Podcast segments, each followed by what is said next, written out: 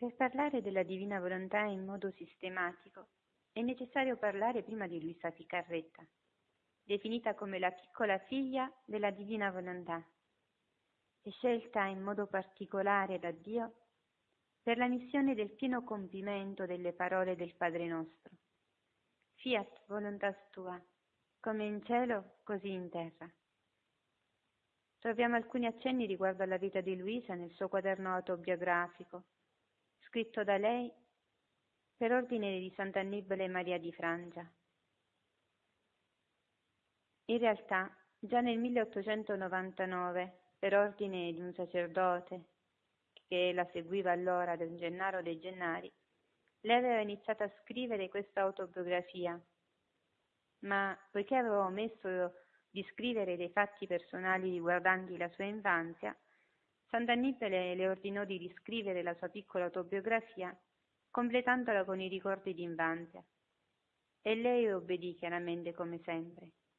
Questo scritto è chiamato Memoria d'infanzia, o volume 1.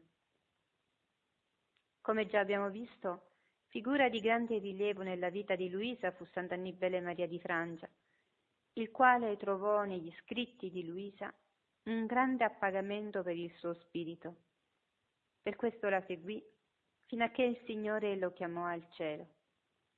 Nelle sue lettere esprime la sua approvazione per la spiritualità di Luisa e considera la stessa spiritualità del divin volere una spiritualità dottrinale e celeste.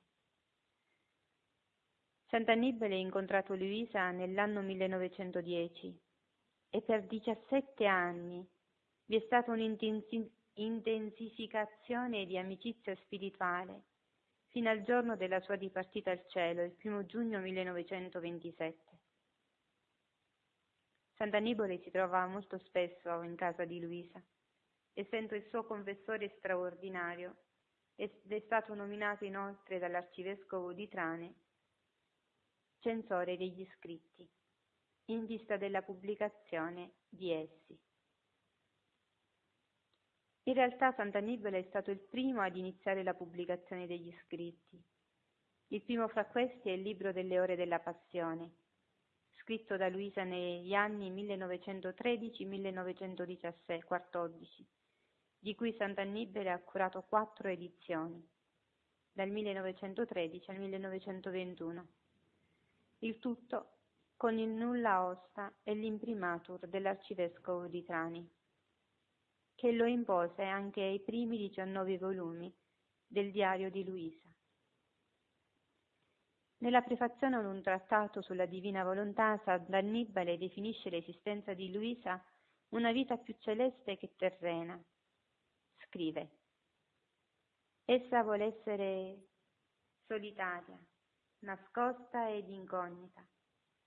Per nessun patto al mondo avrebbe messo per iscritto le più intime e prolungate comunicazioni che Gesù adorabile dalla più tenera età fino ad oggi gli sta facendo e che seguitano ancora chissà fino a quando. Se nostro Signore stesso non l'avesse replicatamente obbligata, sia personalmente, sia per mezzo della santa obbedienza dei suoi direttori, alla quale si arrende sempre con immensa violenza, e insieme con grande fortezza e generosità. Nostro Signore, scrive ancora Sant'Annibale, che di secolo in secolo accresce sempre di più le meraviglie del suo amore, pare che di questa Vergine, che egli chiama la più piccola che abbia trovato sulla terra, destinata, destituita da ogni istruzione, abbia voluto formare uno strumento adatto per la missione sublime che nessun'altra possa paragonare, cioè il trionfo della divina volontà sull'universo orbe, in conformità con quanto detto nel Pater Noster, fiat voluntas tua, sicut in cielo et in terra. Gesù negli scritti dice a Luisa, la tua missione è grande, perché non si tratta della sola santità personale, ma si tratta di abbracciare tutto e tutti e preparare il regno della mia volontà alle umane generazioni. come ha vissuto Luisa Picarretta. Luisa nacque a Corato in provincia di Bari il 23 aprile 1865, la domenica in Albis, e fu battezzata lo stesso giorno. A nove anni, la stessa domenica in Albis del 1874, Luisa ricevette per la prima volta l'Eucaristia e la Santa Cresima e da quel momento imparò a rimanere in preghiera per ore intere davanti al Santissimo Sacramento. La voce di Gesù conduceva Luisa al distacco di se stessa e da tutto e da tutti. La giovinetta dal balcone della sua casa in via Nazauro Sauro ebbe la visione di Gesù penante sotto la croce, che alzando gli occhi verso di lei pronunciò queste parole. Anima, aiutami. Fu da quel momento che si accese in Luisa un'insaziabile brama di patire per Gesù e per la salvezza delle anime. Iniziarono così quelle sofferenze fisiche che, aggiunte a quelle spirituali e morali, raggiunsero l'eroismo. Chiaramente la famiglia scambiò questi fenomeni per malattia e subito ricorse all'ausilio della scienza medica. Ma tutti i medici che furono interpellati rimasero interdetti davanti a un caso clinico così singolare. Infatti Luisa era soggetta ad una rigidità cadaverica, anche se dava segni di vita, e non esistevano cure che potessero sollevarla da quelle pene indicibili. E finalmente, quando tutte le risorse della scienza terminarono, si ricorse all'ultima speranza, i sacerdoti.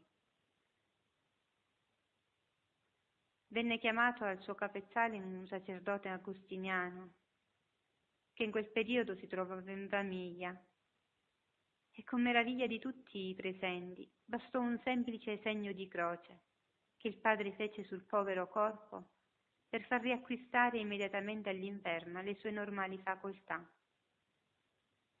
Ma una volta andato via questo sacerdote, le umiliazioni e le sofferenze che Luisa dovette sopportare in questo periodo furono inaudite. Da tutti era incompresa, considerata o superba o falsa, imbrogliona, persona che voleva attirare su di sé l'attenzione. E queste idee purtroppo erano condivise anche dai suoi genitori, che scogitavano tutti i modi, dai comprensivi ai violenti, per cambiare questa testa matta, dicevano ma le umiliazioni più tremende le ricevette dai sacerdoti. Questi, chiamati dalla sua famiglia per liberarla dal solito stato di immobilismo, si rifiutavano di andare e anche se andavano la coprivano dei più acerbi rimproveri.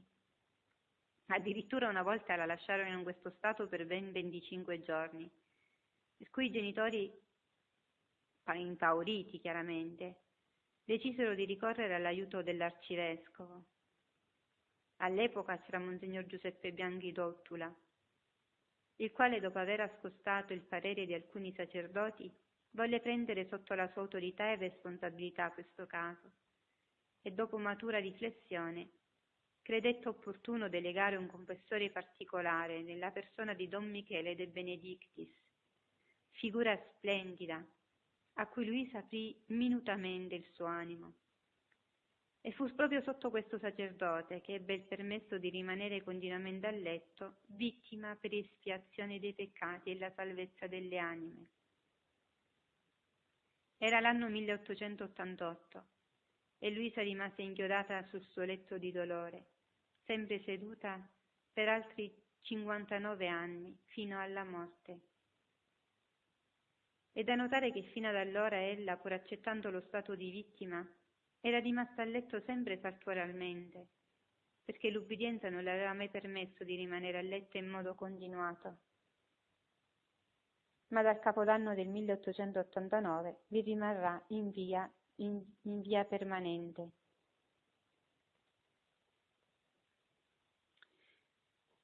Il nuovo arcivescovo che si era succeduto al precedente derogò un nuovo confessore a seguire Luisa, don Gennaro De Gennari che svolse tale compito per 24 anni. Il nuovo confessore, intuendo le meraviglie che il Signore operava in quest'anima, ordinò categorica, categoricamente a Luisa di mettere per iscritto tutto, che la grazia di Dio operava in lei. A nulla valsero tutte le regioni chiaramente che Luisa espose per sottrarsi all'obbedienza. Nemmeno la sua scarsissima preparazione letteraria la poté esimine dall'obbedienza. Don Gennaro rimase freddo e irremovibile, grazie a Dio, pur sapendo che la poverina aveva frequentato solo la prima elementare. Ebbe così inizio il 28 febbraio 1889 la compilazione del suo diario, per ben 36 grossi volumi, intitolati da Gesù, Il regno della mia volontà in mezzo alle creature, libro di cielo, il richiamo della creatura nell'ordine, al suo posto e nello scopo per cui fu creata da Dio.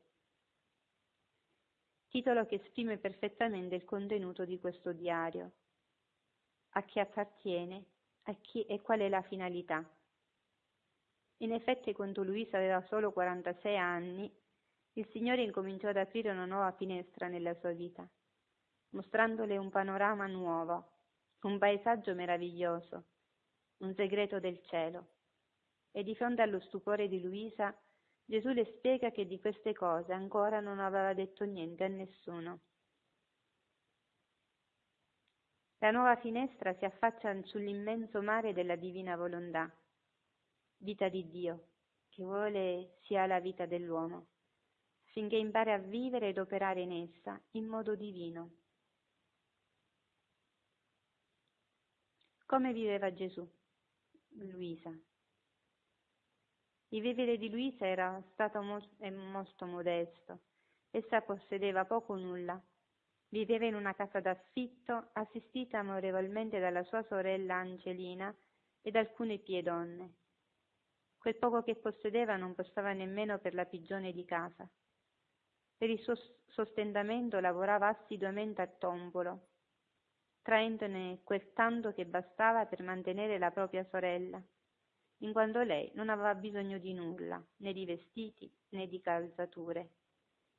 Il suo cibo consisteva in piccoli, in pochi grammi di vivante che le venivano presentati dalla sua assistenza Rosaria Bucci. Luisa non ordinava nulla, non desiderava nulla, e la cosa più straordinaria, rimetteva subito il cibo che ingeriva. Luisa infatti mangiava pochissimo, per obbedienza del suo confessore una volta sola al giorno, ma subito dopo rimetteva il cibo dolcemente, intero, fresco e profumato. Il suo aspetto non era quello di una persona morente, ma nemmeno di quello di una persona perfettamente sana. La sua giornata iniziava la mattina verso le sei, quando in casa si recava il sacerdote per benedirle e celebrare la Santa Messa, officiata dal suo confessore o da qualche delegato, privilegio ottenuto da Leone XIII e confermato da San Pio X nel 1907. Dopo la Santa Messa Luisa rimaneva in preghiera di ringraziamento per circa due ore. Verso le otto iniziava il suo lavoro che durava fino a mezzogiorno e dopo il frugale pranzo rimaneva sola nella sua stanza in raccoglimento. Nel pomeriggio, dopo qualche ora di lavoro, recitava il Santo Rosario la sera verso le venti Luisa iniziava a scrivere il suo diario. A mezzanotte circa si addormentava. La mattina si trovava immobile, rigida, rannicchita a letto con la testa piegata a destra ed era necessario l'intervento dell'autorità sacerdotale per richiamarla alle sue giornaliere occupazioni e metterla seduta sul letto. E in queste giornate Luisa da giovinetta, passo dopo passo, maturò l'offerta di se stesso in unione a Cristo vittima di riparazione, innanzi alla giustizia di Dio a favore degli uomini. Il cammino spirituale di Luisa per giungere a vivere da anima vittima trova il coronamento di una grazia mistica straordinaria, il matrimonio spirituale. Ricevette questa grazia il 16 ottobre 1866, a 23 anni, e undici mesi dopo, in cielo, ricevette lo sposalizio mistico davanti alla Santissima Trinità. Era l'8 settembre 1889 e proprio in questo giorno ricevette il dono della divina volontà. Ma che Gesù glielo spiega 32 anni dopo. Rispondendo a Luisa, Gesù le dice, la tua famiglia è la Trinità. Non ti ricordi nei primi anni di letto che ti condussi in cielo e dinanzi alla Trinità Sacrosanta facemmo la nostra unione? ed essa ti dotò di tali doni che tu stessa non li hai conosciuti ancora. E come ti parlo del mio volere, degli effetti e valori di esso, sono scoperti i doni che fin da allora fosti dotata. Infine poi Luisa ricevette anche lo sposalizio della croce. Con lo sposalizio mistico Luisa varcò la soglia di una porta che la condusse nel passare dei giorni e degli anni a comprendere sempre più a fondo il carattere distintivo e l'importanza del suo stato spirituale, vivere nella volontà divina. Luisa morì all'età di 80, 81 anni, 10 mesi e 9 giorni. Era il 4 marzo 1947, dopo 15 giorni di malattia, l'unica accertata nella sua vita, una forte polmonite.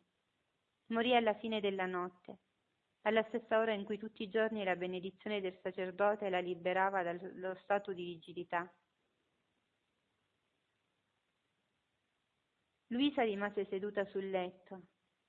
Non fu possibile stenderla e fenomeno straordinario, il suo corpo non subì la rigidità cadaverica e rimase in quella posizione come era sempre stata. Appena si diffuse la notizia della morte di Luisa, come un torrente in piena tutta la popolazione si riversò nella sua casa e fu necessario l'intervento della forza pubblica per contenere la gente, che notte e giorno si recavano a vedere Luisa, donna molto cara a loro. Una voce risuonava per le strade di Corato. È morta Luisa la Santa. Per contentare tutta la gente che si ricava a vederla, con consenso delle autorità civili e dell'ufficiale sanitario.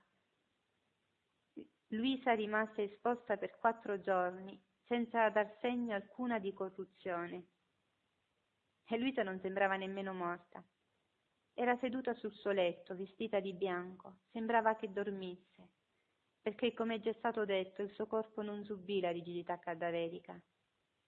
Infine senza sforzo alcuno si poteva muovere il suo capo in tutti i versi, alzarle le braccia, piegare le mani e tutte le dita.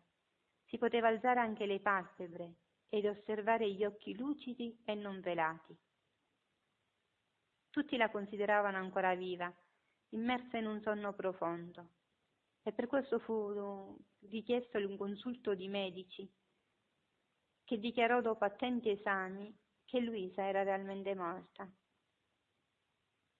Restò seduta come, come era sempre vissuta, in una casa costruita, costruita appositamente, con i laterali e i frontali di vetro, in modo, che da tutti fosse vista.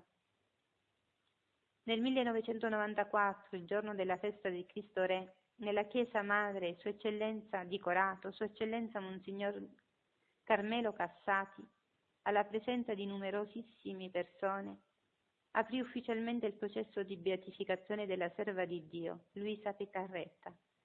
Il 29 novembre del 2005, Sua Eccellenza Monsignor Giovanni Battista Fichierri, arcivescovo attuale dell'arcidiocesi, chiuse la fase diocesana, raccogliendo una moltitudine di documenti ed accettazione della sua attestazioni sulla fame di santità della serva di Dio, iniziando così la fase romana della causa, dove il Santo Padre la eleverà a Dio piacente agli onori degli altari.